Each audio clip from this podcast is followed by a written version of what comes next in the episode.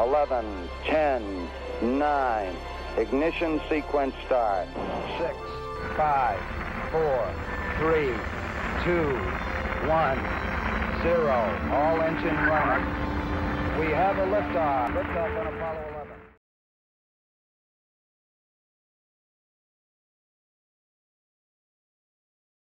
라이프타임 러너 미국 사는 두 아재들의 유쾌하고 유익한 수다.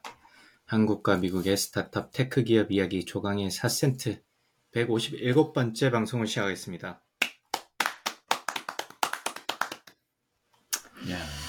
자, 유튜브는 항상 부담스럽긴 하네요. 저희가 방송 녹음은 세 번째인데 사실 본 방송은 지금 두 번째 녹화를 하고 있는데 네, 오늘은 좀 어색하긴 한데 오늘은 새로운 모자와 새로운 티셔츠 그렇죠. 그 다음에 오늘의 알코올은 무엇입니까, 조왕님? 아, 오늘 알코올은, 알코올은 샌디에고에서 가장 유명한 맥주죠. 예. Ballast Point. 아, 그 비싸게 팔렸다는. 예, 예, 1조 원에 인수되었던 그 전설의 회사죠. 예. 여기 아귀 그림이 그려져 있는 Ballast Point의 아, 그 Sculpin Hazy IPA 가져왔습니다. 아, IPA 좋아하는데 저도. 네, 시원하죠. 네. 그러니까요. 아, 하겠습니다. 강관님 죄송합니다. 근데 매주 이거 하는 거 부담스럽겠어. 아직까지는 할만해요. 언젠가는 부담스러운 순간이 오긴 하겠죠. 네. 아직까지 그때는 이제 어, 하드리커로 가시는 거죠. 위스키 뭐 이런 그때는 걸로. 뭐 그렇죠. 예. 이 뭐 나중에 얘기가 할 얘기할 기회가 있긴 하겠지만 이 Ballast Point 음, 이제 만든 이 창업자들이 1조 원, 1 billion이니까 1조 2천억 원, 1조 3천억 원 정도 되는 회사를 팔고 exit를 하고 나와서 음, 그 다음에 이제 증류주를 만드는 회사를 만들었는데 그것도 이제 팔았다 그랬잖아요. 근데 음, 거기 네. 나오는 증류 거기서 파는 뭐 보드카라든지 이런 것들도 한번 아 갖고 나왔구나 벌써 내가 그쵸. 망했네. 아이고. 뭐 다른 종류도 있으니까. 네, 네. 맥주 많이 있으니까 괜찮습니다. 네. 네. 다음 주는 저도 저희 동네 어, 맥주를 하나 가져와 봐야 되겠어. 아 괜찮죠. 그때 저 갔을 때도 아 그때 맞아요. 그때 사주셨던 맥주는 델라웨어 맥주였던 것 같은데 그것도 네네, 델라웨어도. 있고, 아마 하나가 Evo라는 게 local 맥주가 하나 있긴 하거든요. 메릴랜드 음. 솔즈베리에서 만드는. 네. 그래서 저도 다음에는 이제 음주 방송을 하도록 하고, 아 좋습니다. 아, 조방님 어떻게 지내셨어요? 오늘 보니까 그 바비 보러 다녀오셨어요. 그래서 결국은? 네 어제 바비 보고 왔습니다. 딸 아니 온 가족이 다 같이 보러 가가지고 네, 음. 특히 엄마랑 딸들이 많이 왔는데 엄마 딸이 보기 좋은 영화 같더라고요. 아, 그래요? 음. 처음에 한 15분은 굉장히 힘들었습니다. 힘들었는데 그 15분이 지난 다음에 이게 영화가 제가 예상했던 것과는 전혀 반대 전혀 반대가 아니라 전혀 다른 방향으로 전개가 되면서 어, 영화가 굉장히 굉장히 괜찮아지더라고요. 내용도 좋고 그래서 음. 음, 딸하고 엄마들이 와서 이렇게 울면서 보는 분들도 계시고 아, 진짜요? 그, 뭐 네. 그런 내용인가요? 저 내용을 전혀 몰라서. 예, 이렇게 뭐 말씀드리면 스포가 되니까 뭐 말씀은 못 드리겠지만 그렇습니다. 그래서 그냥 되게 유치한 음. 그런 영화는 아니고요. 예. 음. 메시지도 있고 괜찮은 영화입니다. 그래서 그냥 중간중간에 뭐 재미있는 그 개그, 개그 코드도 많이 들어가 있고 그런데 전체적으로 봤을 때 괜찮은 영화였고 생각보다 저는 굉장히 괜찮았다. 그리고 이제 그런 음. 옷을 입고 있는 사람들이 많아서 뭐 딱 괴롭지 않았다. 별로 튀지 않았다. 근데 의외로 핑크가 잘 어울려. 어. 어, 그런 얘기를 제가 어제 회사에서 몇 번 들었습니다. 제가 아니, 회사에 그 옷을 입고 가셨다고? 아니, 그쵸. 입고 가서 바로 그 4시 반에 퇴근해서 5시 영화를 보러 갔으니까 음. 아침에 딱 들어가는데 오는 사람마다 보더니 다들 와가지고 오늘 혹시 바비 보러 갔냐고 물어보더라고요. 저희 CEO도 보더니 너 뭐 오늘 그 색상이 과감한데? 그러길래 아 음. 오늘 딸하고 바비 보러 간다 그랬더니 아 자기도 지난주에 딸하고 대학생 딸하고 같이 봤다 그러더라고요. 음. 자기도 그 몰랐는데 옷장을 뒤져보니까 뭐 분홍색 계열의 골프 셔츠가 있어가지고 그걸 가지고서 이제 입고서 갔다 왔다고. 영화 생각보다 괜찮다고 저보고도 재밌게 보라 그랬는데 생각보다 그 저 CEO 말대로 굉장히 좋았어요. 음. 오늘 모자는 어떤 컨셉인가요? 아 모자는 제가 포뮬라 원의 그 메르세데스 팀 팬인데 예, 메르세데스 예, 팀 모자 쓰고 나왔습니다. 오늘 제가 2주의 픽에서 소개해드릴 내용하고 좀 연관이 있어서 음, 이 모자 아. 쓰고 나왔습니다. 예. 좋습니다. 저희가 본방송 한 지는 한 2주 정도 됐는데 어떻게 지내셨어요, 조방님? 어, 그쵸. 아, 강무님 인터뷰하고 2주 지났죠? 어, 그거, 어, 그렇네.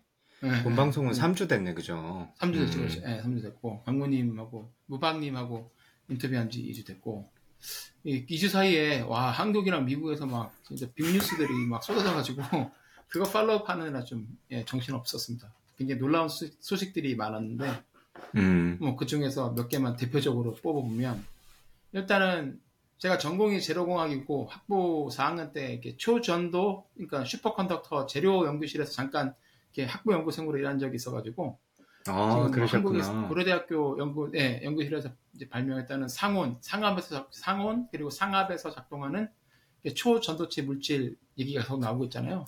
그래서 뭐 그렇죠. 관련 영상들하고 논문, 뭐 트위터 나오던 나오는 뉴스, 뭐 전문가들 코멘트 다 팔로우하고 있는데 와 이거 정말 꿀잼입니다. 아직 근데 아직 명확한 증거는 없는 것 같아서 네. 조금 더 기다려봐야 될 것 같긴 한데 이거 진짜 사실이면 이 과학사의 한 획을 진짜 큰 한 획을 긋는 대사건이라고 볼 수 있을 것 같고요. 아, 만약에 그게 진짜. 사실이라면 아마도 예, 세계사는 이 LK99 이전과 이후로 나눌 수 있지 않을까 뭐 그렇게 생각이 들어요. 그래서 네. 어, 좀 예, 기대가 많이 되고 재밌고 거기다가 미국에서는 하원에서 청문회가 있었는데 얘들이 결국은 자기들이 UFO가 있었고 얘들을 잡아가지고 그 기술을 이렇게 reverse engineering을 했다라는 얘기까지 했잖아요. 네 네. 와, 그러니까 맞아요. 이건 이런 UFO 이런 것만 얘기를 할 때마다 저는 아이 그 음모론 음모론 생각했는데 야 말물이 말도 안 되는 일이라도 음모론으로 몰고 가면 안 되겠구나 라는 생각이 들었어요. 어, 그래서 좀 농담식으로 그런 얘기 하잖아요. 뭐 어떤 예를 들어서 인텔이 막 예전에 정말 그. 다른 경쟁자들보다 훨씬 더 그 좋은 칩을 내거나 그러면 아, 인텔은 아내가 외계인을 잡아서 고문하고 있다 해서 이렇게 기술을 개발하고 한다 뭐 이런 농담을 했었는데 그게 어, 정말 그냥 아무런 근거 없는 농담은 아니었구나 뭐 그런 생각도 들었었어요. 네. 뭐, 물론 그것도, 물론 그 저희 히어링 청문회에 나와서 증언을 한 거라서 아마 신빙성이 꽤 높을 것 같은데 공식적으로 지금까지 루머는 많았는데 아마 그렇게 공식적으로 음. 이야기한 자리는 처음이라 가지고 그래서 좀 임팩트가 굉장히 컸던 것 같고 저도 약간 UFO 이런 거 좋아하는 사람 중에 한 명으로서 음, 굉장히 흥미롭게 봤습니다. 그리고 궁금도 하고 과연 그 사체가 human, non human 인 사체가 있다고 하니까 과연 그게 어떻게 생겼을지 옛날에 그 fake 음. 영상 같은 것도 막 나왔었잖아요. 약간 머리 크게 생긴 그눈 해부하는. 영상이 있었는데 음, 음.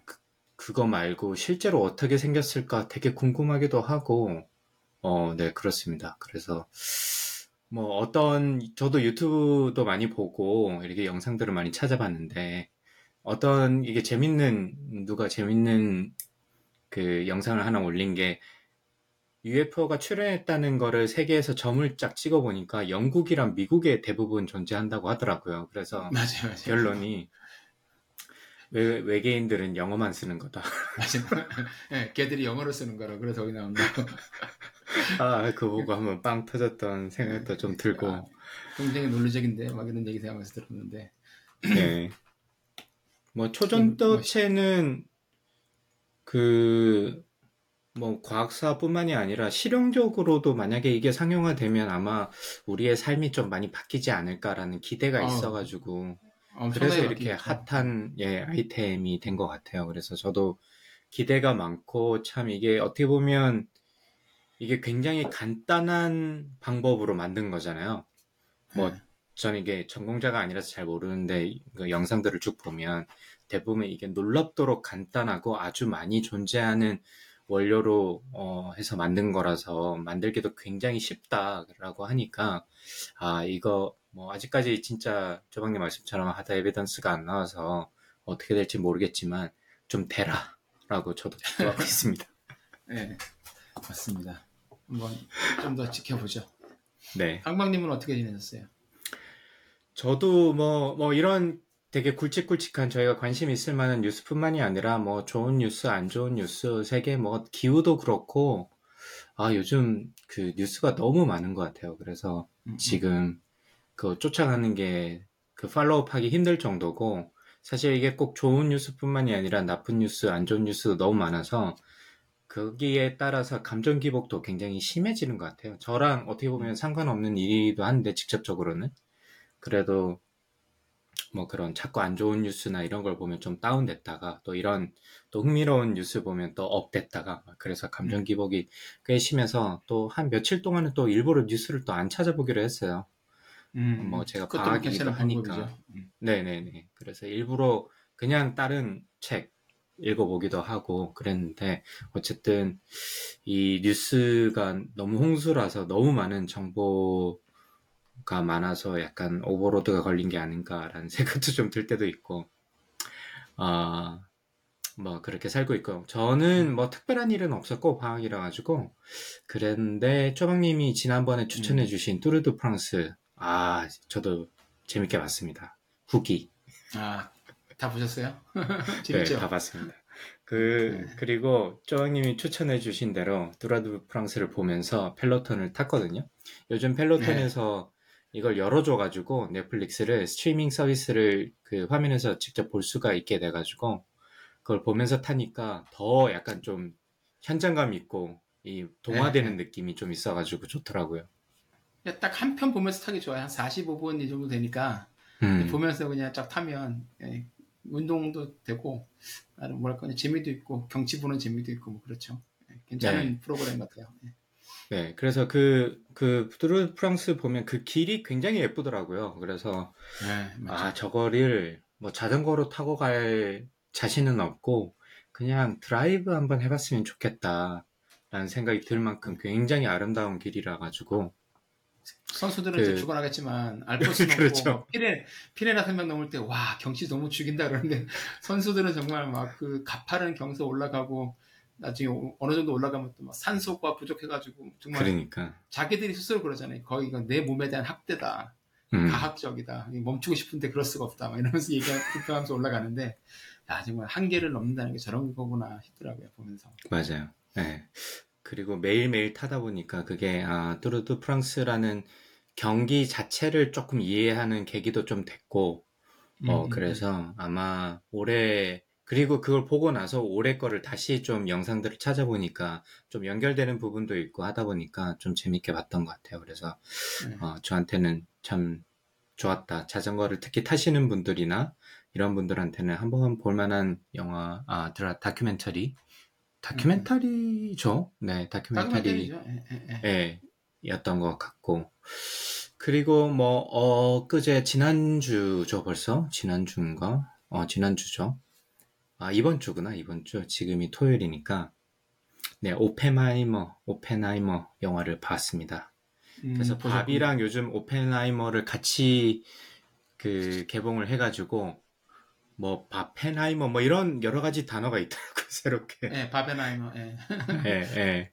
그래가지고 뭐 분홍색 뭐 위에는 검정색 뭐 분홍색인가 뭐 이렇게 뭐 입고 다니는 영상 쇼츠들도 좀 있는 것 같고 미국에는 그래서 그게 조금 어 좀 핫한 뭐팀 같은데 어쨌든 영화 봤고 영화는 뭐 간단하게 말씀드리면 관심 있는 분들이 굉장히 많으실 것 같아가지고 어 제가 페이스북에도 썼지만 일단 원자폭탄 폭발 장면을 염두하고 기대하고 영화를 보시면 3시간 10분짜리거든요. 길더라고요. 아주 네, 아주 실망하실 겁니다. 네, 그냥 그 오펜하이머 자체의 인생과 어, 떻게 원자폭탄 만들게 된 그 맨하튼 프로젝트 자체에 대한 포커스라 가지고 어, 뭐 되게 좀 역사적 역사물 같은 느낌으로 보시면 아마 조 그런 기대를 가지고 보시는 게 좋을 것 같아요. 뭐 음. 요즘 나오는 그 되게 큰 스케일의 어떤 폭탄이 터지는 장면이나 이렇게 그런 마음을 가지고 보시면 굉장히 실망하실 것 같다는 생각이 들었고 이게 약간 뭐그 어, 물리학 이 많이 나오고 물론 약간 정치적인 내용도 많이 나오거든요. 이게 약간 오펜하이머가 나중에는 반역자로 몰리기도 하고 그런 장면이 뒤에 이제 영화 후반부에 나오는데 제가 이걸 자막 없이 보는 게 생각보다 되게 힘들더라고요. 저 어느 정도 볼 수 있을지 않을까라는 생각으로 왔는데 아, 기우였습니다. 그래서 반 정도밖에 못 알아들어서 멍하고 멍 때리고 3시간 동안 멍 때리고 어, 보다 왔는데 어쨌든 역사물을 좋아하시면 조금 볼만한 영화가 아닌가 싶어요. 근데 회사에 있는 엔지니어들도 몇 명이 이제 이걸 보고 왔는데 이제 공통적으로 얘기하는 게 일단 길다 3시간짜리다 얘기하고 두 음. 번째는 이 친구들은 그냥 뭐 여기서 나고 자란 네이티브 스피커들인데 음, 걔들 말로는 Canadian accent가 굉장히 강해서 자기들도 중간중간에 못 알아듣는 게 있었다 그러더라고요. 아, 그래서 야 Canadian accent가 따로 있니 그랬더니 미네소타 지역으로 가면은 있는 accent가 있대요. 그러니까 남부 accent가 있는 것처럼 미네소타 오. 그쪽에 있는 accent가 있는데 거기랑 좀 비슷하게 음. Canadian accent가 나온다고 그러더라고요. 그래서 음, 아이 그런 게 봐야 되나? 그래서 일단은 슬램덩크하고 이 바비는 봤으니까 저도 오펜하이머 네. 오펜하이머를 보긴 봐야 되는데 뭐 다음 주쯤에 봐야 될 것 같아요. 근데 이번에 그 오펜하이머 관해 가지고 뭐 바비랑 두 개 같이 해서 여러 가지 밈들이 많이 나오는데 맞아요. 강무님 그 무방님이 하나 재밌는 거를 공유를 해주셨어요. 보셨어요 그거? 네네, 저 어떤 사람이 방금 방금 예. 봤습니다. 예, 그러니까 어떤 걸 봐야 되냐, 바비를 보는 게 재밌냐, 아니면 뭐 오페나메를 보는 게 더 재밌냐 물어봤더니 그 사람이 다른 얘기를 딱 그- 글을 쓴 게 오페나메를 보고 이해하려면 뭐 지오피직스도 알아야 되고 현대 물리도 알아야 되고 뭐 수학도 잘해야 되고 그리고 어, 영국 예, 제 생각에 영국식 발음이 나오니까 IELTS도 응. 얼마 받아야 되고 GPA도 뭐 3점 몇 이상 받아야 되는데 바비를 보려면 그런 거 다 없어도 되고 함께가 여자만 있으면 된다. 그러니까 오펜하이머를 보고 오펜하, 오펜하이머를 보는 게 훨씬 쉽다. 이렇게 써놨어요. 근데 그 밑에 답글들이 아 너무 웃긴 거예요. 맞다 맞다 이렇게 우리말로 치면 막 때리는 글이다 막 이러면서 나 지금 울고 있다 막 이러면서 울지 마라 브라더 뭐 이런 식으로 막 이렇게 달리더라고요. 아, 한참 웃었네 그거 보고서. 네, 아, 제가 그래서 요 영상 여기다 캡처로 네, 네. 올려놓겠습니다. 여러분들 보셨으면 좋겠고. 어쨌든 뭐 네. 저는 재밌게 봤습니다. 그래도 뭐 잘 못 알아듣긴 했지만 많은 부분 그리고 내용을 좀 알고 갔으니까 미리 어, 조금 그렇죠. 예. 알고 가서 좋아하는 배우도 그다음에- 많이 나오고 예. 네. 그 원제 그 책이 있어요. American 음. 어, Prometheus라는 책이 있어가지고 그렇죠, 그렇죠. American Prometheus. 예, 예. 그래서 그 책도 다 읽지 못했는데 굉장히 길어서 그 책의 초반부는 제가 읽고 갔거든요. 그래서 그런 그런 의미에서는 뭐 괜찮다. 생각보다는 뭐 나쁘지 않다라는 생각이 좀 들었고 한국은 아마 광복절 날 개봉한다는 얘기가 있더라고요. 제가 알기로는. 근데 뭐뭐 다다음 어, 관심- 관심 정도 있다 하기군요. 네, 네. 그, 크리스토퍼 놀란 감독이 굉장히 한국에서도 인기 있는 감독이고 예능에서도 최근에 나왔다는 얘기가 있던데 아마 그래요? 기대가 많, 많다는 의미겠죠? 그렇죠. 아, 그래서 아마 뭐 보시는 분들도 팬도 많으니까 한국에. 음. 네네네. 그래서 좀 참조를 하셔가지고 보시면 마음의 준비를 하시고 보시면 좀 임팩트가 좀 덜하지 않을까.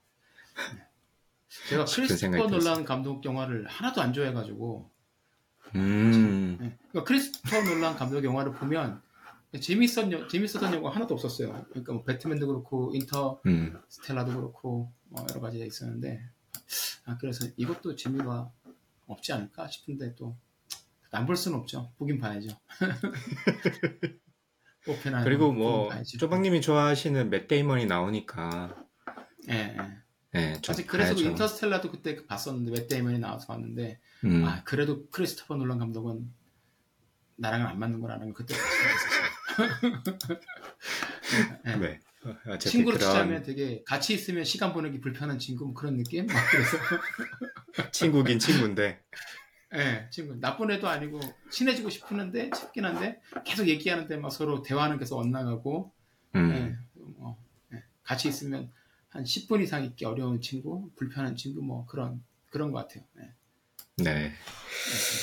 자, 크리스토퍼 놀란 감독의 팬분들은 쪼방님께 돌 던져주시고요. 네.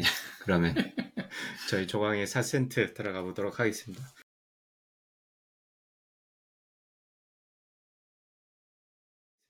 조방님 오늘 어떤 소식 들고 오셨습니까? 오늘 되게 좋은 소식 하나 들고 오셨던데?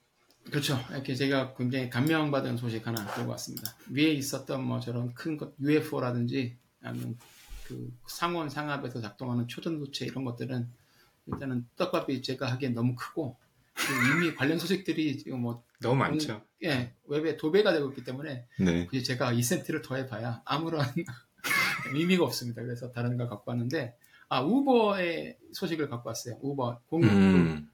공유 차량 공유 서비스잖아요. 그 우버 다들 아실 텐데 우버가 드디어 예, 올해 2023년 그 2분기 4, 5, 6월달 석 달 동안 예, 흑자 전환에 성공을 했습니다. 와, 이건 진짜 대박이다. 생각보다 네. 일찍했다, 진짜. 아 저는 소, 소- 뭐 뒤에 말씀드리겠지만 저는 절대 못할 거라고 생각했거든요. 음. 영업이익 그, 그 그러니까, 프라핏을 예. 예, 낼 거라고는 영업이익을 내서 흑자가 될 거라고는 진짜 생각을 못했는데 생각을 안 했는데 이거 보고 깜짝 놀랐어요. 그래서 아니 도대체 무슨 일이 있었길래 이런 일이 됐는가 흑자 전에 성공했는가 그거를 한번 뉴스를 찾아봤습니다. 그래서 오늘 말씀을 음. 드리려고 해요. 그러니까 우버가 생긴 게 되게 오래됐거든요. 뭐 2009년에 됐어요. 그러니까 저희 나노 셀렉트보다 더 먼저 세워진 음. 회사예요. 그러니까 거의 몇 년 된 거? 14년 전에 세워진 거죠. 되게 오래됐고 창립 이후에 처음으로 이제 영업이익을 내면서 흑자 선언에 성공을 했습니다. 그래서 실적 발표를 지난주에 했는데 어, 얼마나 냈냐면 우리 돈으로 그 영업이익을 얼마나 냈냐면 어, 326 million 달러 그러니까 원화로 한 4,200억 원 정도의 음. operating profit 영업이익을 냈다고 이제 공시를 했습니다. 근데 이제 작년 같은 분기, 그러니까 1년 전인 그 2022년 2분기에는 700, 713 밀리언 달러, 그러니까 약 8천억 원 정도의 손실을 기록했는데 이번에는 음. 거꾸로 4,200억 원 정도의 예, 영업 이익을 낸 거죠. 그러니까 1년 사이에 정말 극적인 변화를 이뤄낸 거예요. 그러니까 어닝 for share라고 그러잖아요. 주당 순이익이 18센트였거든요. 네. 근데 이게 월가의 부정적인 전망치를 훨씬 뛰어넘었었어요. 월가는 음. 어떻게 전망했냐면 이번 분기에 1센트 주당 1센트의 손실을 받을 것, 그 얻을 것이라고 예상을 했는데 이게 훨씬 뛰어넘어서 주당 18센트의 순이익을 냈으니까 정말 음. 뭐 모든 이들의 예상을 깨고 깜짝 실적 발표를 한 거죠. 근데 재밌는 건 매출이 월가가 9.33 빌리언을 예상을 했거든요. 그러니까 네. 우리 돈으로 치면 11조 원 정도를 했는데 거기에 딱 100 밀리언 달러, 1200억 달러가 모자라는, 1200억 원이 모자라는 9.23 빌리언 달러로 딱 매출이 찍히니까 오히려 주가는 하락하더라고요. 참 재밌는 주식의 그렇네. 세상입니다. 그렇네요. 근데 뭐 그렇게 됐더라도 올해만 해도 올해 이제 2분기 때 이제 어, 영업이익이 났고 1분기 때도 그 전망이 좋았고 계속 어, 방향성이 이제 아 조만간 우버가 프라핏을 달성할지도 모르겠다라는 그런 기운이 스멀스멀 올라와서 그런지 올해 6개월 사이에 주가가 거의 90% 가까이 상승을 했어요. 어. 올 초보다. 그러니까 그래서 지금 현재 주가가 이제 금요일 어제 시- 8월 4일 시- 금요일 시간 현재 우버 주가가 주당 45달러고요. 시총은 어, 91.4 빌리언 하나로 약 120조 원 정도입니다. 음.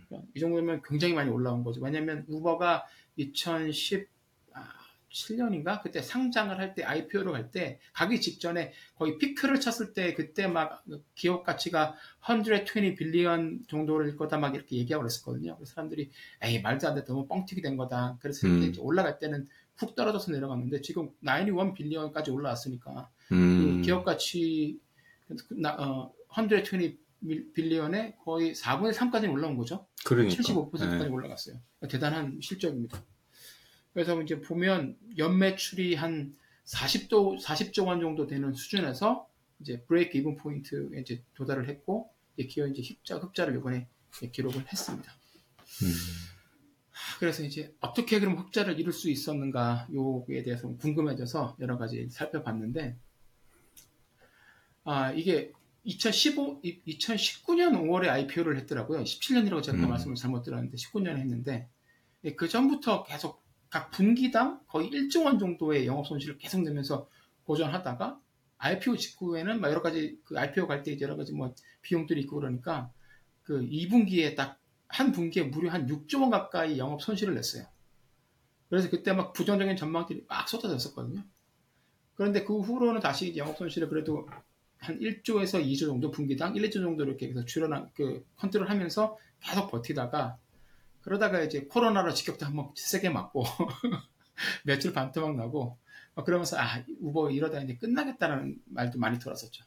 음. 그러다가 이제 2021년 들어서 이제 분기당 영업 손실을 1조 원 이내로 줄이면서 계속 유지를 해왔고 그때부터 우버가 이제 그 어, 여러 뭐 구조 구조 조정도 단행하고 그리고 외국에 있던 몇, 몇 시장에서 철수하면서 비용도 아끼고 사람들도 많이 이제 그 레이오프하고 그러면서 노력을 꽤 많이 해서 계속 영, 매출을 늘리고 영업이익을 줄여가다가 아 예, 손실을 줄여가다가 이제 지금 이번에 흑자까지 오게 된 거죠. 그러니까 어, 우버 CEO 이제 말로는 앞으로 매 분기마다 우버는 흑자를 낼 수 있을 것이다라고 자신 있게 발표를 했어요. 그러니까 우버는 더 이상 tech company가 아니라 이제 진짜 sustainable하게 할 수 있는 회사라는 거죠. 음. 그러니까 재밌는 게 정말 이, 정말 이게 제 생각엔 대단 제 제가 보기에 대단한 게 우버는 그 전에는 정말 그 실리콘밸리 전형적인 모델이었잖아요. 빠른 성장을 통해서 사람들을 그 몸집을 불려가면서 기업 가치를 늘려서 그 다음에 상장해서 쫙 올라간 그 모델을 가지고 급격하게 성장을 했다가 이 모델이 이제 더 이상 valid되지 않다. 상장한 다음에는 월가의 룰을 따라야 된다고 해서 이제 어떻게 profit을 낼 것이냐 이 질문을 이제 답을 했어야 돼, 답을 했어야 되는데 이게 한 10년도 안 되고 한 3, 4년 만에 이 완전히 방향을 돌려서 이제 두 번째 이 프라핏을 내는 이 모드, 비즈니스 모델에서도 성공적으로 자신들의 가능성을 보여줬다는 게 굉장히 그 의미가 있는 그 뉴스라고 생각이 들어요. 그래서 2019년에 우버가 상장을 했을 때 특히 고전할 때 막 부정적인 전망들이 막 여기저기서 쏟아져, 쏟아져 나왔거든요. 그러니까 저도 마찬가지였는데 절대 우버는 흑자에 성공하지 못할 거다. 그런 그런 전망들이 많았고 그때 이제 유펜의 와튼 비즈니스 스쿨의 한 교수가 팟캐스트에 출연해가지고 우버가 흑자를 내기 위해서 무엇을 해야 되는가라는 뭐 그런 주제를 얘기를 했는데 요걸 한번 기사를 다시 한번 읽어봤어요. 그때 이 사람이 어떤 음. 얘기를 했는가. 보면 이 사람이 한 게 보면은 비즈니스의 성장률이 매우 높을 때는 이제 그런 손실을 어마어마한 손실을 끌어안고 갈 수는 있는데 우버는 이제 더 이상 자신들이 그 전에 보여줬던 이제 폭발적인 성장을 보여주지 못하고 있다. 그러니까 그게 문제인 거고 무엇보다도 두 번째로는 cash burn이 너무 높은 게 문제다. 음. 그러니까 고정적으로 매 분기 나가는 돈이 너무 많았다는 거예요. 비용이 너무 많은 게 가장 큰 문제였다는 거죠. 그러니까 성장률이 이렇게 정체가 되고 반대로 비용이 늘어나는 이유는 이 사람들이 얘기했던 건 우버가 이제 rider market 그러니까 승객들을 recruiting하는 market하고 드라이버를 또 recruiting하는 market 모두에서 경쟁을 하고 있기 때문인데 그러다 그렇다고 뭐 드라이버한테 돈을 무장 무한정으로 돈을 더 줄 수도 없는 거고 승객들한테 요금을 또 무한정으로 비싸게 부과할 수가 없잖아요. 그때만 하더라도 네. 리프트도 있고 뭐 다른 서비스도 되게 많았고 또 기존의 택시 서비스랑도 경쟁을 했어야 되니까. 거기다 이제 그때만 해도 그 당시에 이제 한 15 billion 정도의 현금을 보유하고 있었는데 거의 분기당 거의 1 billion 정도의 cash burn이 일어나고 있었대요. 그러니까 어마어마하게 돈을 많이 쓴 거였죠. 그러니까 음. 4년 안에 흑자 전환을 하지 않으면 이 돈도 다 없어질 거다라고 이제 사람들이 예상을 했었는데 어 우버가 이 부정적인 전망 등을 그냥 싹 다 극복하고 4년도 안 돼가지고 흑자를 내게 됐습니다. 그래서 이제 그래서 이때 이때 이분들은 어떤 얘기를 했었냐면 살할 방법이 안 보이는데 그래도 뭐 희망이 있다면 리프트 경쟁사인 리프트랑 M&A를 하면 그래도 몸집이 음. 커서 매출이 증가가 되고 그리고 경쟁이 줄어드니, 줄어드니까 그렇죠. 예, 최소한 이제 뭐 그 과금에도 좀 flexibility가 생길 거고 그러니까 요금을 책정하는데도 그리고 드라이버를 들여오는데 경쟁도 좀 덜 할 테니까 낫지 않을까 뭐 그런 생각, 그런 얘기도 했었어요. 근데 일단 그런 일은 일어나지는 않았고 그런 거 없이 예, 우버가 흑자에 흑자로 오게 됐는데 일단 뭐 몇 가지 보면 첫 번째는 정리해고를 좀 빡세게 해서 비용을 많이 줄였다고 그래요. 이게 생각보다 효과가 사실 좋거든요. 가장 음. 빨리 효과를 볼 수 있는 게 보면 그렇죠. 레이오프를 네, 통해서 네. 이제 몸집을 줄이는 건데 2020년에 팬데믹 시작한 다음부터 여태까지 지금까지 약 17%의 인력을 감원을 했어요. 그러니까 여러 가지 분야에서 그래서 그러니까 여기서 이제 비용 절감이 굉장히 컸고 특히 특히 2000, 올해 2023년에도 어, 뭐 채용 부서에서만 한 200명 정도 감원하고 화물 운송 분야에서도 150명 추가로 감원하고 앞으로도 필요할 때마다 계속 하겠다라고 하고 있고 두 번째로는 얘들이 그 코어 비즈니스가 아닌 쪽에서 이제 매각을 하고 그리고 자율주행 같은 퓨처 테크놀로지를 개발하는 것도 이제 일단은 좀 약간 보류를 하고 예, pause를 했어요. 그런 것들은 이제 기본적으로 우리가 profit을 낸 다음에 하겠다라는 뭐 생각이 음. 있었는지 일단은 그쪽에 줄어 투자도 줄었죠. 그리고 어, 특정 지역에서는 우버의 가격을 어느 정도 인상을 해서 그래서 이제 매출을 이제 늘리는 그런 이제 방법도 많이 썼고 그리고 소송이 많이 걸렸었잖아요. 특히 캘리포니아 네. 쪽에서 이제 그 직원들을 contract를 individual contract를 쓸. 거냐 이 사람들 직원으로 해서 이 사람들 benefit을 줄 거냐 이런 것 때문에 소송을 많이 걸었는데 사실 그 정도 소송 걸리면 이제 lawyer 그러니까 로펌에다 써야 주는 돈도 그렇고 소송 비용이 엄청 많이, 드는데 이런 것들이 이제 어느 정도 정리가 돼서 뭐 추가 절, 비용 절감이 있지 않았을까 이렇게 또 전망들을 예상들을 하더라고요. 그리고 무엇보다도 이렇게 food delivery하고 화물 운송 쪽으로 비즈니스 영역을 넓히면서 그쪽에서 추가로 revenue가 들어온 게 컸던 것 같아요. 특히 food 음. delivery 쪽이 어, 생각보다 어, 굉장히 많이 어, 레비뉴도 나오고 있고 이익도 나오고 있는 것 같습니다. 그래서 요두 분야가 예, 그 비즈니스 영역을 넓힌 게또 굉장히 주- 어, 긍정적으로 작용했던 것 같아요. 그러니까 보면 아, 제가 여기 저희 원고에 대한 써놨었는데 2023년 2분기 그러니까 올해 4, 5, 6월 3개월간에 원래 이제 우버가 하고 있던 승객들 태우고 다니는 모빌리티 분야 매출이 한 한국 돈으로 6조 5천억 원 정도 돼요. 그런데 food delivery 매출 우버 이츠죠. 우버 이츠가 한 3조 4천억 원 정도 되는 거거든요. 음. 이 두 개가 거의 11조 가까이 되는 매출을 3개월 만에 견인을 한 거예요. 그래서 보면 같은 기간, 작년 같은 기간에 비해, 작년 동 기간에 비해서 모빌리티 분야의 매출은 거의 38%가 증가를 했고, delivery, food delivery는 14%가 증가를 했습니다. 음. 앞으로도 계속 이 추세를 이어간다면 예, 계속 프라핏이 날 수 있을 거다 이렇게 얘기를 하고 있어요. CEO, 아, 우, 아, 우버 CEO, CEO는. 그리고 화물 운송 분야는 어, 일단은 그 같은 기간에 예, 그1.3 빌리언 달러니까 한 1조 7천억 원의 매출을 기록을 했어요. 이것도 많다고 저는 생각을 했는데 이거는 작년에 비해서는 한 30% 정도 감소한 수치라고 해요. 왜 이렇게 감소했는지는 아직 이제 그 이유를 찾지를 못했는데 그래서 이 그 화물 견인 분야에서 약간 화물 견인이 아니지 화물 운송 분야에서 약간 보존을 하고 있긴 한데 그래도 일단 원래 비즈니스 모델인 mobility하고 그리고 새로 들어온 우버이츠 food delivery 모델이 그 비즈니스 분야 분야에서 매출이 거의 한 분기에 11억 가까이 나고 있으니까 아 11조 가까이 나고 있으니까 이렇게 탄탄하게 계속 늘어나지 않을까 그래서 그 덕분에 이번에 프라핏 그 영업이익을 아 영업이익이 흑자를 달성하지 않았나 그런 생각이 들더라고요. 네. 저희가 우버를 사실 굉장히 많이 다뤘는데, 그죠? 방송에서. 그쵸. 그리고 되게 좀 부정적으로 많이, 사실은. 예, 네, 맞아요. 저는 되게. 부정적으로 봤고, 예, 특히 네. 그 우버 어, 창업자 나가고 나서는 아 이제 더 이상은 안될 것 같다 생각을 했었고 저도 이, 두 번째 CEO는 이 누구죠 데나이잖아요 원래 그 프라이스 라인인가 거기서 일했던 사람이었던 것 같은데 데리고 와서 이 사람이 와가지고 구조 조정하고 이렇게 한다고 얘기할 때도 사실 얼마 못 갔다가 그만 자기가 그만둘 거라 생각했거든요 음. 앞이 안 보여서 어 근데 이걸 이렇게 큰 그 배 방향을 바꿔서 아 그렇게 어렵다는 profit을 달성을 했다는 게 어, 정말 대단합니다.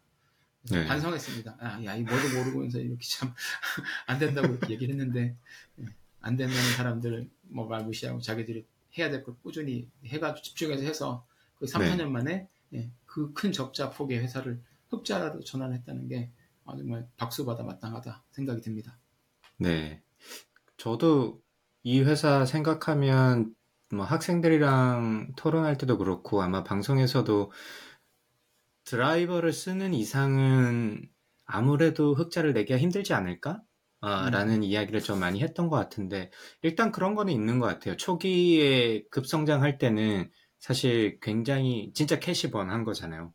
돈을 태워가면서 사람들을 갖다 끌어오기 위해서 프로모션도 굉장히 많았고 저희가 지금 생각해 보면 대부분의 어떤 디스카운트나 뭐 이런 게 굉장히 많아서 왜냐면 그때만 해도 사람들이 이 굳이 배달을 써야 되느냐에 대한 의무, 의무, 아, 의구심이 좀 많이 들었던 것 같은데 그런 것들이 이제 점차 해소되고 사실 저도 지금 꾸준히 쓰고 있긴 하거든요. 한 달에 한두 번 정도. 물론 카드사에서 주는 조금 benefit이 있어가지고 음, 음, 그걸 음. 써야 돼서 쓰긴 하는데 우, 저희 동네 같은 경우는 사실 우버 실제로 mobility를 하기보다는 delivery 비즈니스가 꾸준하게 그냥 있는 것 같아요. 저희 같이 시골도. 음. 아마 도시는 당연히 이제 mobility도 많고 delivery도 많을 텐데 이런 시골 같은 경우는 뭐 COVID의 영향도 있겠죠. 그때 아무래도 그게 어, COVID의 영향으로 배달이 늘어나고 그게 줄어들었다 하더라도 사람들이 그냥 시켜 먹는 게 조금 편해지고 익숙해지는 그런 모드의 변화가 조금 있었던 것 같고 그래서 지금은 굳이 프로모션이 없어도 사실 어떻게 보면 거기 fee가 조금 꽤 그쵸. 있잖아요, 그쵸. 사실은. 네, 거기다가 delivery 더 팁도 줘야 되고 뭐 이런 네. 음. 그 그래서 전혀 실제 가서 먹는 거에 비해서 전혀 싸지는 않는데 사람들이 거기에 좀 익숙해졌다는 생각이 저를 포함해서 좀 많이 들고 맞아요.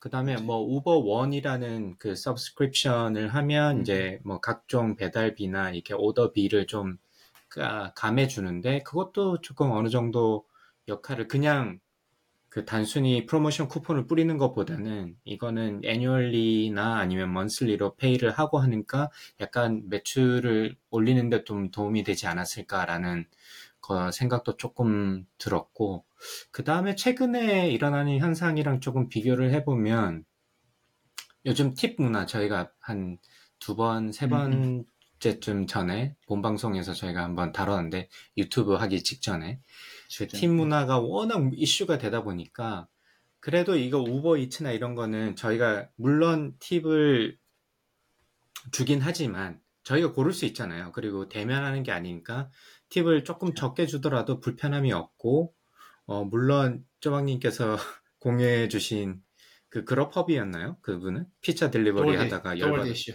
도어대시 도어데시. 아, 예. 예. 물론 뭐 그런 사람도 있긴 하겠지만 어쨌든 눈앞에서 대면하면서 눈 똑바로 쳐다보면서 18% 20% 이런 것보다는 조금 마음의 편화 음. 변화가 조금 편안함이 있기 때문에 아무래도 조금 사람들이 밖에 나가서 어차피 똑같은 팁을 주고 할 거면 그냥 집에서 편히 먹자라는 마음도 좀 있지 않을까라는 생각도 좀 들었습니다. 그래서 과도한 팁. 문화가 또 여기도 영향이 좀 있는 것 같기도 하고 전반적으로 조금 조금한 그 저희 삶의 변화들이 아마 아, 우버 어, 서비스를 쓰는데 어떤 장벽을 좀 많이 낮춘 것도 어, 이렇게 흑자 전환을 생각보다 빨리 한 이유 중에 하나가 아닐까라는 생각이 좀 들기도 했습니다. 맞아요. food delivery만 보면 진짜 사실 어떻게 보면 코로나가 굉장히 긍정적으로 작용하긴 했죠. 그 때문에 음. 그때 모든 예전에는 뭐, 뭐 뭐라고 그랬죠. 피자 정도만 음. 배달해서 시켜 먹는 게 미국에서는 관행이었는데 그 기간을 거치면서 거의 웬만한 레스토랑, 레스토랑들이 이제 배달 서비스는 기본적으로 하게 됐잖아요.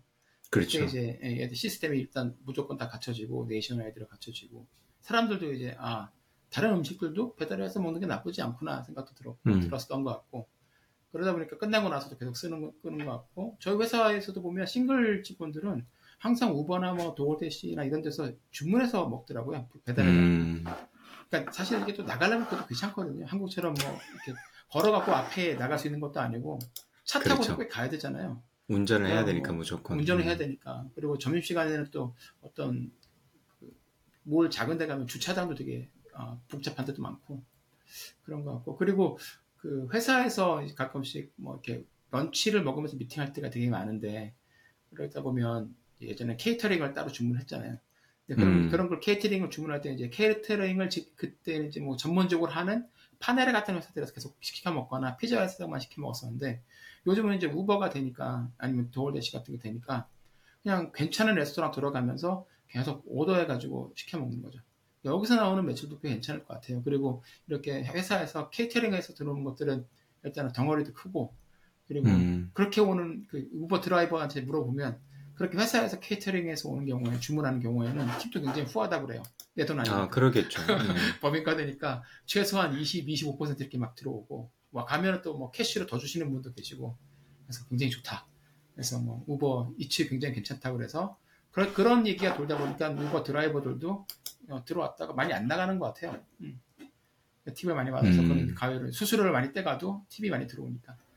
네, 그래서 음. 우버가 그 덕분에 이렇게 된것 같고 뭐 이런 기초들이 갑자기 또 어느 순간에 바뀌지는 않을 거니까 앞으로도 계속 이렇게 늘어나지 않을까? 그리고 모빌러티 같은 경우에는 지금 뭐 여행도 이제 점점 많아지고 그러니까 수요도 많아지고 하니까 뭐 늘면 늘었지 줄지는 않을 것 같고 맞아요. 예. 뭐 예, 다음 쿼터도 지켜봐야 되겠지만 예, 계속 내지 프로핏을 낼 수 있지 않을까.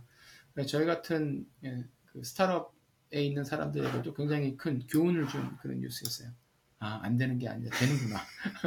잘하면 되는구나. 그런 생각이 들고. 그래서, 어, 그리고 흑자가 이제 앞으로 이렇게 지금처럼 계속 되면, 앞으로 뭐 몇 년, 1년, 2년 계속 되면, 주가도 계속 오를 거잖아요. 음, 그럼 이제 뭐 유상증자도 할 수 있을 거고, 그 우버는 그럼 잠깐 미뤄놨던 이제 기술 개발 같은 것들을 다시 할 수 있지 않을까. 예를 들어서 자율주행 같은 기술 연구에 투자를 더 해서 지금 약간 부진해 보이는 트럭 운송 분야에 일단 집중해서 집중해서 해보면 뭐 생각보다 빠른 시일 내에 화물 쪽에서도 뭐 이런 어, 퓨처 테크놀로지를 결합을 해서 성과를 낼 수도 있을 것 같고 지금으로서는 예, 우버는 이제 어떻게 보면 아, 힘든 굉장히 힘든 마일스톤을 달성하고 그 다음에 정말 어, 자기들 진짜 해서 혁신하고 바꾸고 싶었던 그 시장을 한번 제대로 이제 도전해 볼 수 있는 기반을 마련하지 않았나 그런 생각이 듭니다. 내부에서는 완전 네. 샴페인 터트리고 난리 났을 것 같아요.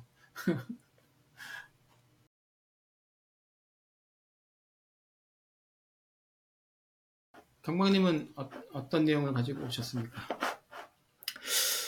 아, 지난번 그 방송 유튜브에 올리니까 이제 조회수가 나오잖아요. 쪼박님이 이, 그, 이- 방송용으로 이걸 야마라 그러던가? 타이틀? 예, 그잘 기자분들 뽑아. 야마를 잘 잡아야 된다. 네. 그래서 오늘 저도 조금 노력을 해봤는데, 어, 저희가 아마 저희 나이 대쯤 되면 누구나 한 번쯤 들어보셨던 600만 불 사나이가 아닌 10억 달러를 움직이는 사람들이라는 제목을 좀 만들어 봤습니다. 그래서 메시랑, 축구 선수 메시랑 테일러 스위프트 싱어송라이터죠. 테일러 스위프트 이야기를 좀 해보려고 합니다. 예. 그래서 그 리오넬 메시가 제가 좀 찾다 보니까 사우디에서 어 3년간 1.5 billion 유로니까 한국 돈으로 한 2조 원 제가 기사로 볼 때는 1조 원으로 봤는데 계산해 보니까 한 2조 원 정도의 어, 계약 오퍼를 받았는데 이거를 거절하고 어, 미국 마이애미로 옮겼죠. 인터 마이애미 CF로 인터 마이애미, 옮겼는데 예. 그래서 메이저리그 사커 어, 리그로 옮겨가지고 지금 현재 미국에서 어, 경기를 하고 있고 그 애플 TV에서 계약을 한 것 같더라고요. MLS를. 그래서 애플 TV에 보시면 지금 메시가 오고 난 다음부터 메시 섹션이 아예 따로 있어가지고 메시 경기를 볼 수 있게 마이애미 경기를 음. 볼수 있게 이렇게 해놔서 저도 이렇게 하이라이트만 이렇게 쭉 보기도 하고 그랬는데 사실 저는 축구를 그렇게 축구를 좋아는 하는데 이렇게 축구 리그를 막 따라가면서 보고 뭐 이럴 정도는 아니라 가지고 그냥 뭐 메시나 호날두나 뭐 이런 애들이 있고 잘하는 거고 뭐 월드컵 하면 응원하고 뭐 이런 정도로 보고 있는데 아무래도 이게 메시가 미국으로 왔다는 것 자체가 그것도 2조 원의 오퍼를 거절을 하고 미국으로 왔다는 자체가 너무 놀라워가지고 경기를 보고 있는데 아마 마이애미가 오고 메시가 오고 나서 계속 지금 연승을 하고 있는 것 같더라고요. 그리고 실제로 하이라이트를 보니까 진짜 잘하긴 잘하더라고. 압살하는 수준인 거죠. 아예 아예 좀 차원이 다른 것 같고 그리고 호흡도 잘 맞는 것 같아요. 보니까 제가 뭐 축구를 깊게 파고드는 채널도 아닐 뿐더러 뭐 그 내용을 잘 알지 못하는데 뭐 거기서 같이 뛰었던 사람들도 있는 것 같고 그래서 그런지 잘 맞는 것 같다는 느낌을 좀 많이 받기도 했습니다. 그렇지만 왜 2조를 거절하고 미국으로 왔을까라는 생각을 조금 많이 해본 적이 있거든요. 음. 그래서 좀 찾다 보니까 그럼 과연 이번에 마이애미로 옮길 때 얼마나 받았을까 봤더니만 생각보다 그렇게 크지 않더라고. 그래서 약간 어, 어, 2년 반 이 계약 딜로 알려져 있고 셀러리랑 사이닝 보너스랑 지분 포함해서 어, 150 밀리언 정도 될 것으로 예측을 하더라고요 보니까. 실제로 나온 이 기사를 찾다 보니까 150 밀리언이니까 사실 1.6 빌리언 달러 오퍼를 받았는데 150 밀리언이면 야 이거 작아도 너무 작은 거 아니야라는 생각이 저는 비슷하게 좀 매칭을 해줬을 것 같은데 그게 아니라 엄청 작게 받더라고. 근데 보니까 아마 다른 그 아디다스와 그렇죠. 이제 라이센스 계약이 좀 있는 그 profit share가 좀 있는 것 같고 애플이 아까 말씀드렸듯이 애플 TV 플러스에서 MLS랑 10년 동안 계약을 했다고 합니다. 작년에. 그러면서 이 애플 TV 플러스의 MLS subscription을 하는 사람들의 일부분의 이익이 이 메시한테 간다고 해요. 그러니까 사실 이게 얼만큼 deal이 될지는 잘 모르겠지만 potential로 따지면 어마어마할 수도 있는 것 같고 사실 제가 볼 때는 미국의 어떤 그 미국이 사실 American football이 중심인 나라잖아요. 뭐 네, basketball, 뭐 어, MLB 아니면 NFL 뭐 이 정도인데 soccer는 사실 그렇게 인기 있는 리그는 아닌데 아마 메시가 오고 나서 분위기가 조금씩 바뀌는 것 같다. 특히 마이애미, 플로리다 이쪽이 약간 그 어, 라틴 아메리카에서 올라오신 분들이 많다 보니까 축구에 조금 더 호의적인 어, population이 많은데 거기서 시작했다는 것도 그런 의미에서 의미가 있을 수도 있겠다. 그리고 메시도 뭐 아르헨티나도 가깝기도 하고 뭐 플로리다면 그래서 여러 가지 이유로 어, destination으로 뭐 선정했던 것도 이해가 어느 정도 되면서 오히려 메시는 좀 potential을 보지 않았을까라는 생각이 좀 들었습니다. 그래서 어쨌든 어, 이게 조단위를 움직이는 케이스 중에 한 명이라서 제가 메시 이야기를 조금 먼저 드리고요. 그 다음에 테일러 스위프트도 지금 현재 어, The Eras Tour라는 투어를 미국에 현재 하고 있는데 8월 초에 LA에서 끝난다고 합니다. 그래서 한 미국 20여 개 주요 도시를 대상으로 한 5개월 동안 아마 전체 공연 횟수는 한 50여 회 정도 되는 것 같더라고요. 제가 세보니까. 그래서 지난 3월부터 해서 8월 9일 날 아마 LA에서 미국 투어는 끝나는 것 같고, 미국 투어가 끝나면 아마 세계 투어를 갈 예정인데, 이거 미국 투어가 지금 요즘 난린 것 같아요. 그래서 이름이 테일러 스위프트 economy라는 아예 신조어가 생길 만큼 스위프트노믹스라는 말이 뜨고 있다고 하더라고요. 그래서 뭐 CNBC나 여러 뉴스 채널에서 이걸 다루고 있다고 하더라고요. 시장 조사 업체에서 조사를 했는데 아마 이번 미국 투어 전체 경제 효과가 4.6 빌리언 달러니까 한 6.5조 원 정도의 경제 효과가 있을 거라고 보고 있습니다. 그 무슨 말이냐면 공연 50번 했더니 6조 원이 움직이는 거죠. 그러니까. 야, 대단하네. 이, 예, 이게 GDP로 그 아마 CNBC 뉴스에서 나오는 것 같은데 GDP로 바꾸니까 한 100, 170 몇인가 되는 것 같더라고요. 국가 단위로. 그러니까 이 이 the, The Eras Tour 자체의 4.6 billion 달러 이 경제 효과가 웬만큼 뭐 이렇게 작은 국가 단위보다는 아, 네. 훨씬 더큰 음. 경제 효과가 있다고 표현을 하는 거 보니까 이게 어마어마한 것 같고 지금 현재 약 110만 명의 관객이 평균 티켓 구매는 한 어, 253불 정도. 그러니까 한 100불에서 500불 사이 정도 쓰신다고 하더라고요. 그래서 평균 한 253불 정도의 티켓 구매 비용이고, 근데 이게 어떤 대도시에서 하다 보니까 그쪽으로 일단은 가야 되고, 하룻밤 자야 그렇지. 되고, 뭐 밥 먹어야 되고, 밥도 먹어야 되고, 뭐 렌트, 네. 예, 렌털도 해야 되고, 뭐 이러다 보니까 부수적으로 한 1,300불 정도의 지출을 했다라고 예측을 하더라고요. 그래서 이걸 더해보니까 한 뭐 4.6 빌리언 달러 정도 의 경제 효과가 있을 것으로 보고 있다는 거고 사실 이게 어떻게 따지면 테일러 스위프트도 조 단위를 움직이는 사람 중에 한 명인 것 같다. 라는 물론 뭐 그 쪼박님은 테일러 스위프트 잘 아세요? 노래는 아는데 사실 저는 뭐 그렇게까지 팬은 아니라서 이렇게까지 인기 많은 줄 사실 몰랐어요.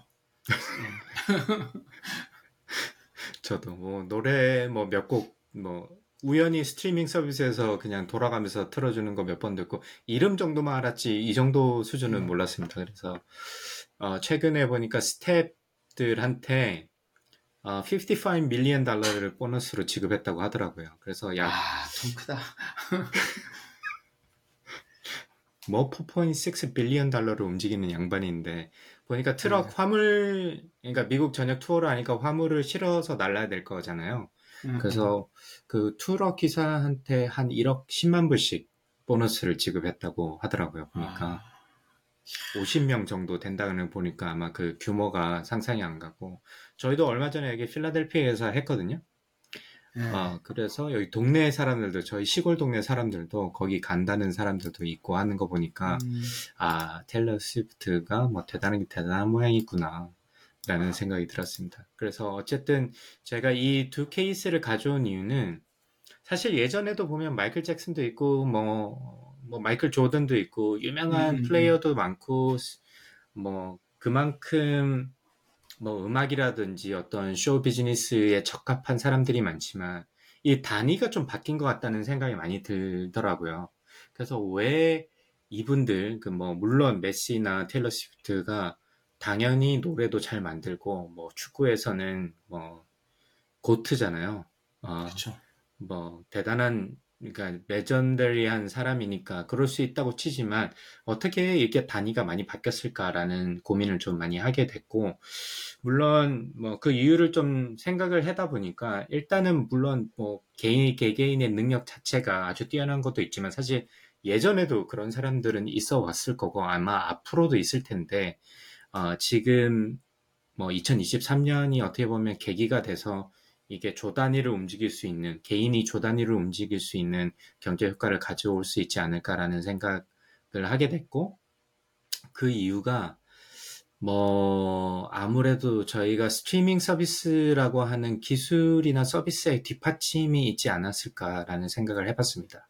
그 물론 이제 COVID 영향도 있기도 했겠죠. 그래서 메시 같은 경우를 보면 최근 미국의 그 OTT라고 부르는 아마존 프라임이나 뭐 구글 유튜브 TV나 이런 뭐 훌루도 마찬가지고 훌루는 라이브 TV가 있지만 어쨌든 이런 그 스트리밍 업체들이 스포츠 채널, 스포츠 게임이랑 licensing을 해가지고 오퍼하는 경우가 많이 있더라고요. 그래서 아마존 음. 프라임도 NFL 뭐 Thursday Night Football이라는 어, 라이센스를 가지고 뭐 그 가입자가 subscribe를 해서 football을 즐길 수 있고 애플 TV 같은 경우는 그 MLB랑 계약을 음. 했었고 그래서 오퍼를 하고 있고 어, 아까도 말씀드렸던 MLS 메이저 리그 사커는 10년간 2.5 billion 달러 deal을 작년에 했었고요. 그래서 10년 동안 애플 TV를 통해 가지고 MLS를 이제 additional하게 subscribe를 해야 되는 거죠.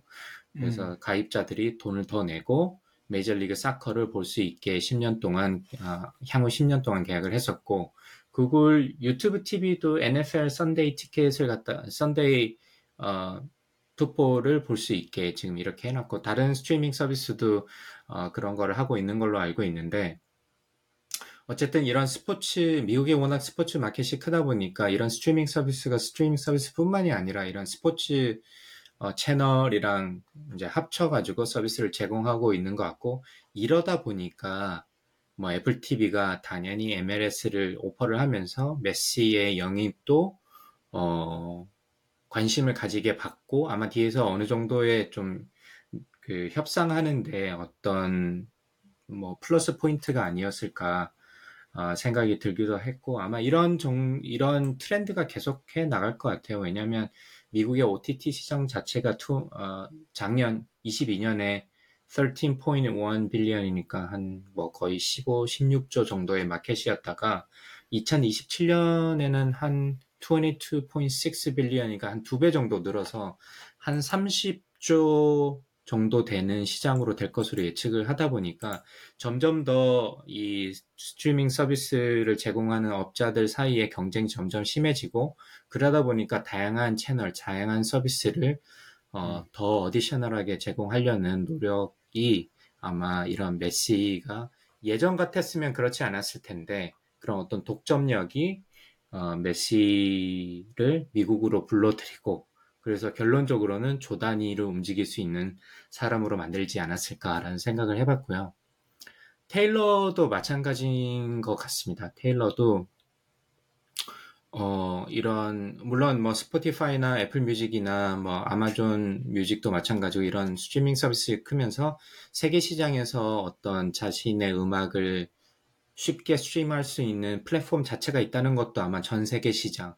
그래서 아까 말씀드렸는데 8월 9일날 미국 투어가 끝나면 전 세계를 투어를 하거든요. 근데 음. 전 세계 투어하는데 생각보다 나라들이 굉장히 많더라고요.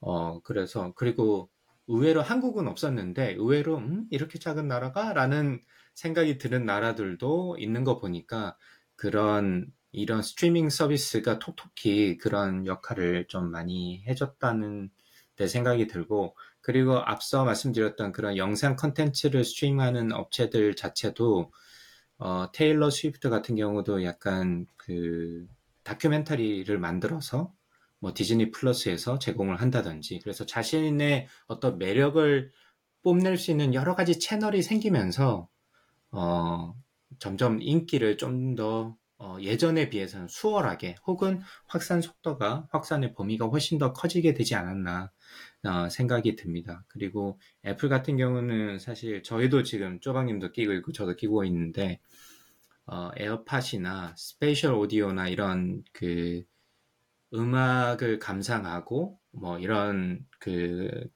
고객들 소비자들이 애플 소비자들이 음악을 감상하는 어떤 경험의 어떤 극대화를 위해서 노력하고 그 기술 개발을 많이 하고 있잖아요. 그러다 보니까 뮤지션 입장에서는 이게 엄청나게 또 도움이 될 수도 있는 거고, 어, 그래서 어떻게 보면 서로 윈윈 할 수 있기 때문에 애플도 이런 어, 플랫폼을 제공하기도 하고, 그 다음에 기술도 제공해서 뮤지션들도 거기에 또 올라타서 전 세계 사람들한테 음악을 제공하는.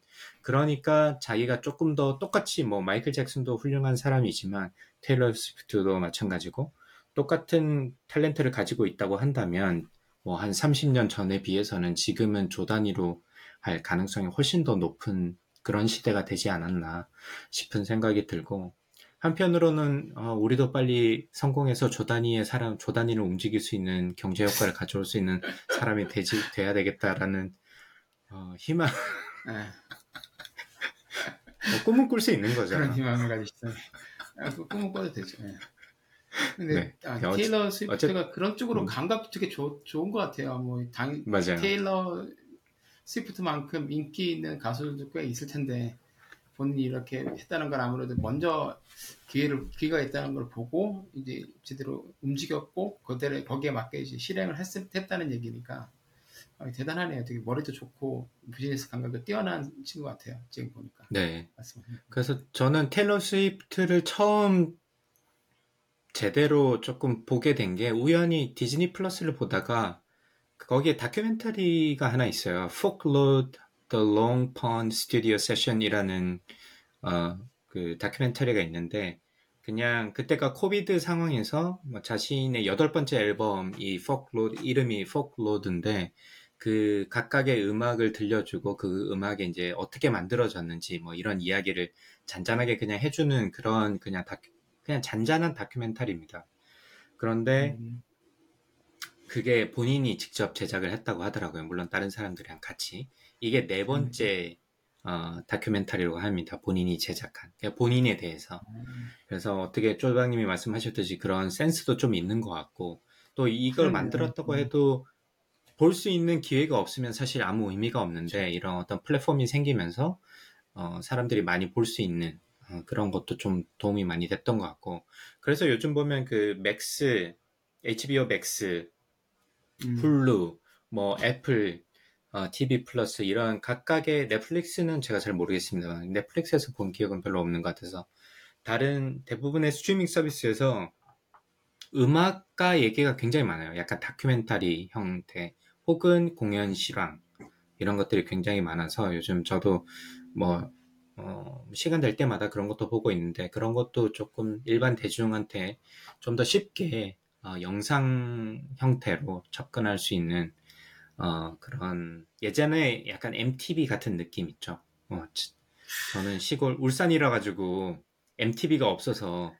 누가 아? 그 MTV를 가 채널을 유료로 돈 내고 가진 친구가 그걸 갖다 비디오 테이프로 녹화를 해줘가지고 녹화해서 MTV 아, 예, MTV를 많이 봤는데 그런 것들을 이제 많은 사람들이 좀 더 쉽게 접근할 수 있다는 게 아마 굉장히 큰 플러스가 되지 않았나 싶어서 아마 앞으로는 지금은 이, 이런 정도 스케일로 움직이는 사람들이 처음이라서 지금 뉴스에서도 많이 나오고 이렇긴 한데 앞으로는 훨씬 더 많이 나오지 않을까. 그리고 BTS나 뭐 이런 그 한국 어, 베이스의 그룹들도 좀 뭐 이런 조 단위로 움직일 수 있는 그런 사람들이 또 나왔으면 좋겠다라는 바램으로 오늘은 이 소식을 가지고 왔습니다. 아, 예. 감사합니다. 재밌네요. 아, 메시도, 메시 얘기는 그렇게 뒷 얘기를 좀 듣고서 알고는 있었는데, 테일러 스위프트는 계속 얘기 나오잖아요. 특히 막 그 표를 안표처럼 막 비싸게 파는 사람들이, 리셀하는 음. 사람들이 많아서 이게 맞는 거냐, 그러면 안 되는 거 아니냐, 뭐 이런 식으로 나오면서 막 테일러 스위프트도 뭐 트윗도 올리고 막 이러면서 논란이 있었던 것 같은데, 어, 뒤에는 이런 일들이 있었군요. 네. 그, 특히나 이 두 사람은 저는 잘은 모릅니다만은 개개인의 뭐 축구를 그렇게 깊게 파지는 것도 아니고 뭐 음악을 그렇게 깊게 파는 것도 아닌데 뭐 물론 논란이 없진 않지만 이 두 사람은 그래도 뭐 잘 managing이 어느 정도 잘 되는 사람 같아요. 물 약간 호날두도 약간- 명성이랑 이런, 이런 뭐 평판 같은 거 말씀하시는 거죠? 그렇죠. 혼- 네. 호날두 같은 경우도 한국에서 완전 예. 네, 엉망을 만들고 가고 막 그래서 야유도 많이 하고 막 아, 음, 뭐 그런 그러니까 조그마한 reputation 그러니까 이게 두 가지 면이 다 있는 것 같습니다. 이런 찬스가 있는 반면에 SNS가 워낙 파퓰러하고 이러다 보니까 조그마한 실수나 어떤 이슈도 반대의 어떤 부정적인 그 네거티브 뭐, 뭐 피드백 룹이 생길 수도 있으니까 이게 잘 활용하면 이런 1조짜리의 경제 효과를 가져올 수 있지만 잘못하거나 뭐, 뭐 발언 한 번만 잘못해도 어떻게 보면 시장에서 매장돼 버릴 수도 있는 가능성도 그렇죠. 그만큼 커지기 때문에 약간 꼭 양날의 검이기도 하- 하는 것 같습니다.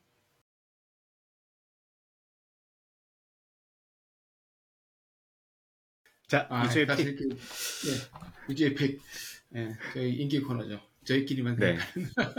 조방님 오늘 저는, 이주의 네. 픽.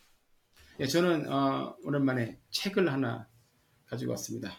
예, 한국에서 출간된 책인데, 이번에, 어, 올 봄에 부모님이 미국으로 오실 때 제가 부탁해서 예, 부모님께서 가다 주셨어요. 그래서 가지고 오신, 그거 틈틈이 읽었는데, 얼마 전에 다 읽었습니다. 그래서 음. 책 제목은 김남호의 F1 스토리라는 책이에요. 그러니까 아, F1 포뮬러 1에 대한 얘기- 얘기인 거죠. 그래서 김남호라는 분이 누구냐면 한국인 최초로 포뮬러 1 팀에서 aerodynamic 엔지니어로 일하셨던 분이세요. 거의 10년, 어. 10년 이상 일하셨거든요.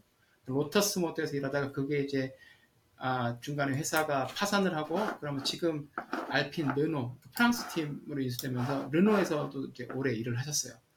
그래서 이분이 그 포뮬라 1에서 실제 그 포뮬라 1의 중위권, 중상위권 팀에서 엔지니어로서 일하시면서 본인이 옆에서 직접 지켜본 포뮬라 1 과 포뮬라 1 팀들이 어떻게 아, 일을 하고 그리고 포뮬라 1이라는 시스템이 어떻게 돌아가는지 그런 것에 대해서 뭐 역사, 차량 개발에 동원되는 기술들, F1을 이해하는 데 필요한 용어, 규칙 뭐 이런 것들을 집대성한 책입니다. 근데 책이 이렇게 있어요. 음. 김나무의 F1 스토리. 책이 꽤 두껍습니다. 보면 한 400페이지 가까이 되거든요. 되는데 어, 굉장히 재밌게 잘 쓰셔가지고 저는 너무 재밌게 잘 봤어요. 그래서 보면서 음. 아 이런 이런 얘기였구나라는 것도 이해가 되고 그리고 포뮬라 1에 대해서 유튜브나 이런 데 보면 설명을 이제 쉽게 해주는 친구들이 있는데 아무래도 이제 제 전공자가 아닌 사람들이 보면 물- 그런 물리적인 거라든지 아니면은 뭐 예를 들어서 공기가 어떻게 흐르고 이런 것들에 대해서 막 자기 맛대로 설명하는 애들이 되게 많거든요. 근데 이분은 그걸 가지고 영국에서 박사를 받으신 분이기 때문에 굉장히 음. 쉽게 공식을 써가면서 설명을 해주세요. 그래서 공식 보면서 옆에다가 끄적끄적거리면서 아 이렇게 되는구나 그렇게 이해도 되고 아 그래서 왜 걔들이 얘- 그 코너를 볼 때 스피이 많이 나는지도 아, 이 책을 읽고 나서 알게 되고 그래서 보고 나서 어. 영- 그 영- 경기를 보니까 훨씬 더 재밌고 아저 그리고 이제 그 레이스 엔지니어하고 그리고 그 직접 운전을 하는 드라이버 사이에 무전들이 오고 갈 때 아 뒤에서는 또 엄청나게 많은 일들이 벌어지고 있겠구나 뭐 그런 생각이 들고 저는 F1 팬으로서 너무 예, 좋은 책이었습니다. 그래서 혹시 청취자분들 중에서도 F1을 좋아하시는 분이 계시면 김남모의 F1 스토리 꼭 읽어보시길 추천드리겠습니다. 한국에서는 책값 좀 비싼 편인 것 같아요. 5만 4천 원인데, 예, 세일에서 4만 원대에 팔긴 하더라고요. 뭐 저야 뭐, 예, 그 정도, 그 정도 당연히 예, 투자할 수 있는 돈이라서 F1 팬으로서. 그래서, 예, 이책 들고 왔습니다. 네. 뭐 앞으로 1조로 움직이실 분인데 뭐 4만 원쯤이야. 4만 원 정도는 낼 수 있죠. 4만 환율이 좋아져 가지고 한 30불 정도 하기 때문에 나쁘지 않습니다. 네, 양광님은 네. 어떤 거 갖고 오셨나요? 네, 저는 오늘 두 개 들고 왔는데 아까 테일러 스위프트 얘기하니까 음, 어, 그 생각나는. 김에 네, 디즈니 플러스에서 Folklore The Long Pond Studio Sessions라는 2020년 테일러 스위프트의 네 번째 다큐멘터리 한번 보시면 그냥 되게 잔잔해요. 그리고 음, 이그 스튜디오가 허드슨 그 코비드 때 한 거라서 조금 외진데 이렇게 외곽에 있는 스튜디오에서 이렇게 노래 부르고 뭐 이런 장면이 나오는데 거기가 허슨밸리 쪽인데 허슨밸리가 어디냐면 제가 박사했던 업스테인 뉴욕 있는데 쪽이라서 왠지 모를 어. 친밀감. 음, 음. 참고로 그 테일러 스위프트는 펜실베니아 출신이라고 합니다. 그래서 아 그래? 아, 동부 네. 출신이군요. 음. 네, 가까운 데서 어, 태어나신 분이라서 또 친밀감. 그래서 두, 두 가지 학연도 아니고 지연도 아니지만 어쨌든 뒤에서. 네. 아, 그래서 추천드리고요. 한번 보시면 그냥 잔잔해요. 뭐 음악도 조금 들고 같이 직접 노래하는 모습을 보니까 조금 노래 뒷 이야기 이런 것도 좀 알 수 있고 음, 그래서 조금 테일러 스위프트의 매력을 좀 알 수 있지 않을까라는 생각이 좀 들었고 두 번째는 제가 어제 에, 본 자전거를 타면서 펠루턴을 타면서 요즘 스트리밍을 올려주는 바람에 한 번은 regular session을 타고요 instructor랑 음, 한 번은 이렇게 컨텐츠를 보면서 타는데 그래서 보통 한 2시간 정도 매일 타는 것 같아요. 야 장난 아닌데요? 아, 진짜 뚜루뚜루 나가겠는데? 네, 어쨌든 넷플릭스의 한국 그 이름은 잘 모르겠습니다만은 The Deepest Deepest Breath 어, 라는 프리 아, 다이빙 이야기입니다. 그, 네, 본것 같아요. 그 뭐죠? 그 파란색 파란색 화면에. 물속 깊이 네. 있는 그죠 그죠. 아, 네네. 그래서 그 이탈리아 출신의 프리다이버 이야기인데 그 프리다이빙- 프리다이빙 네 프리다 보면 그 산소통 안 내고 들어가는 건가요? 그렇죠. 네. 아, 그래서 약 4분 정도 걸리는데 이제 그 주인공으로 나오는 분이 이제 여성분인데 어 그분이 104m 를 내려갔다가 올라오는 장면이 있는데 사람이 사실- 들어가도 살 수가 있군요. 그 뭐 쪼박님 잘 모르겠습니다. 저희 동네 그 풀장 가면 한국에는 좀 잘 그렇게 안돼 있는데 저희 동네 가면 좀 깊은 데가 있어요. 약간 이렇게 다이빙 출발하는 선에 한 음, 한 10피트 정도 어, 3m? 되나? 네. 아, 3m 더 되는 것 같은데. 음. 훨씬 더 더 되는 것 같아요. 제 생각에는 한, 한 10m까지는 안 돼. 7, 8m 정도 되는 것 같아요. 음. 이렇게 순간적으로 이제 깊어졌다가 이렇게 낮아지는데, 사실 그, 거기, 저희 아들이 뭘 떨어뜨려가지고, 그 밑에 바닥에 뭐 주스러 갔는데, 7, 8m만 내려가도 귀가 이렇게 그 압력이 느껴지거든요. 어. 귀도 아프고. 네. 음, 음. 근데 104m면 사실 어떻게 내려가야 되는지 잘 모르겠어. 그러니까 이 인체가 견딜 수 있는 수준인가요? 그 정도면 수압에? 어. 궁금한데. 어. 뭐, 네, 뭐, 근데, 그래서 long squeeze라고 하던데, 그게 아마 이렇게 몸이 이제 수축되고, 이게 수, 숨이, 숨이 점점 갑, 아, 천천히, 어, 느려지면서 막 기절하기도 하고, 사실 이게 되게 위험한 스포츠잖아요. 그쵸, 그쵸. 그래서, 어, 이렇게 내려가서 티켓이나 이렇게 터치를 하고, 목표, 어, 수심에 터치를 하고 올라오면 한 30m 정도부터 사람들이 대기하고 있어요. 그때가 항상 사고가 많이 나기 때문에.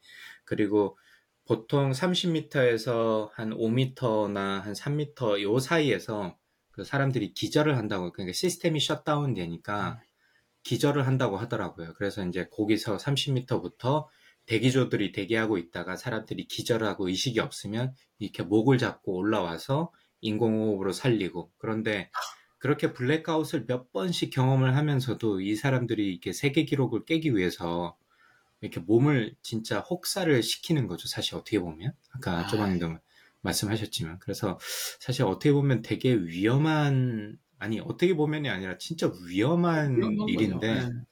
100m를 이거를- 게 근데 104m 정도 되면 사실 빛도 안 들어오거든요. 그래서 깜깜해요 보면. 영상에서 나오지만. 그런 공포감도 있을 거고. 그치 공포감도 있을 거고. 네, 그 줄에다가 라이트 하나만 보고 줄 따라서 이렇게 줄에다가 물론 보호 장구가 있어서 그 테더 같은 걸 붙여가지고 내려가긴 하는데 아, 그 진짜 저런 공포감, 그 다음에 육체적으로 그런 굉장히 고통스러운 그런 보통 한 4분 정도 뭐 잠수 시간이 한 4분 정도 되는 것 같던데 그래서 참 세상에는 뭐 프랑스- 프랑스를 보면서도 참 대단한 사람이 많다라고 느꼈지만. 이걸 보면서도 실제로 거기서 이제 아, 그, 그 주인공 분을 103m까지 가도록 트레이닝을 해준 분이 다른 또 다이빙 스팟에서 이렇게 사망하는 그런 장면이 나오거든요. 그 사람을 돕다가, 기록 세우는 걸 돕다가. 그래서 음. 사실 굉장히 많은 분이 사망하기도 하고, 뭐 이런 건데, 아, 참 사람들의 어떻게 정복욕이라고 해야 될지, 아니면 탐구욕으로 해야 될지, 욕이라고 해야 될지 모르겠지만, 그런, 어, 다양한 욕구들은 진짜 대단하고 끝이 없구나라는 생각이 많이 듭니다. 물론 그런 분들 덕분에 저희가 달에도 가고 사실 달에 가는 것도 사실 굉장히 리스키한 거잖아요. 하나만 계산 잘못해도 중간에 그냥, 예, 죽을 수 있는 거니까 그러니까요. 네. 그래서 참 그런 용기 있는 사람들이 세상을 진짜 바꾸는구나라는 생각도 들었고 진짜 무모하기도 하다라는 생각도 들고 여러 가지 생각이 참 들었습니다. 그래서 그것도 한번 음, 보실만 한것 같아요. 이게 되게 밝거나 그런 스토리는 아닌데 사람들이 참 음, 음. 어, 다양한 사람들이 많구나라는 의미에서 한번 보시면 어떨까라는 생각이 들어서 넷플릭스에 있는 The Deepest Breath라는 예 다큐멘터리를 추천드립니다. 펠로톤 타면서 한번 타봐야겠네요. 펠로톤 타면서 네. 봐야겠네요. 거기에 이제 첫 장면에 나오는데 대부분의 장면이 그러니까, 그러니까 one take로 그냥 쭉 찍는 거예요. 한숨에 내려갔다 오는 음. 걸 여러 번 찍어서 편집한 게 아니라 대부분의 장면들이 그래서 참 네, 대단합니다. 그거 사람들이. 내려갔다 올라오는데 편집할 것도 없을 거 아니에요. 몇 분 안 되는 거 그냥 그걸 쭉 갔다 와야 되니까. 아, 네. 생각만 해도 아찔한데 100, 100m는 아, 네. 그렇습니다. 공부 공부가 제일 쉽다 이거죠. 뭐. 예. 저런 거뭐 때려치고도 못하기 때문에. 그러니까. 네. 네. 자, 세계 최초라고 주장하는 와이파이 이원 팟캐스트 lifetime learner가 되고 싶은 두 아재가 들려드리는 미국 스타트업 tech 기업 이야기 조강의 4센트는 아, 유튜브, 애플 팟캐스트, 음. 팟빵, 구글 팟캐스트, 스포티파이에서 보시거나 들으실 수 있습니다. 팟캐스트에 대한 의견은 저희 페이스북 페이지가 있죠. 조강의 4센트나 dr.chogang@gmail.com으로 연락해 주시기 바랍니다. 저희가 채널을 아직까지 되게 뭐 꾸미거나 홍보하거나 그러진 않았는데 아, 마 조만간에 저희 contributor 중에 한 분인 정인견님께서 디자인을 좀 도와주신다고 하니까 조금 천천히 뭔가 조금씩 바꿔가는 모습을 보실 수 있지 않을까라는 생각을 하고 저희도 이제 어떻게 보면 이렇게 영상으로 하는 게 본방송이 어느 정도 궤도에 올랐다고 스스로는 생각하기 때문에 아 이제 뭐 저희 봤어요? 가끔씩 했던 인터뷰. 네 인터뷰도 조금 해, 어, 뭐 이제 한번 해보면 어떨까라는 생각을 가지고 있고 쪼박님의 F1 이야기 기대하겠습니다. 유튜브 채널. 컨텐츠. 원숭이도 이해하는 F1 이야기 뭐 이런 거. 무슨 뒤에 자, 그럼 오늘도 시청해주시고 청취해주셔서 감사드리고요. 저희는 다음 시간 어, 또 알찬 컨텐츠로 찾아뵙도록 하겠습니다. 감사합니다. 감사합니다.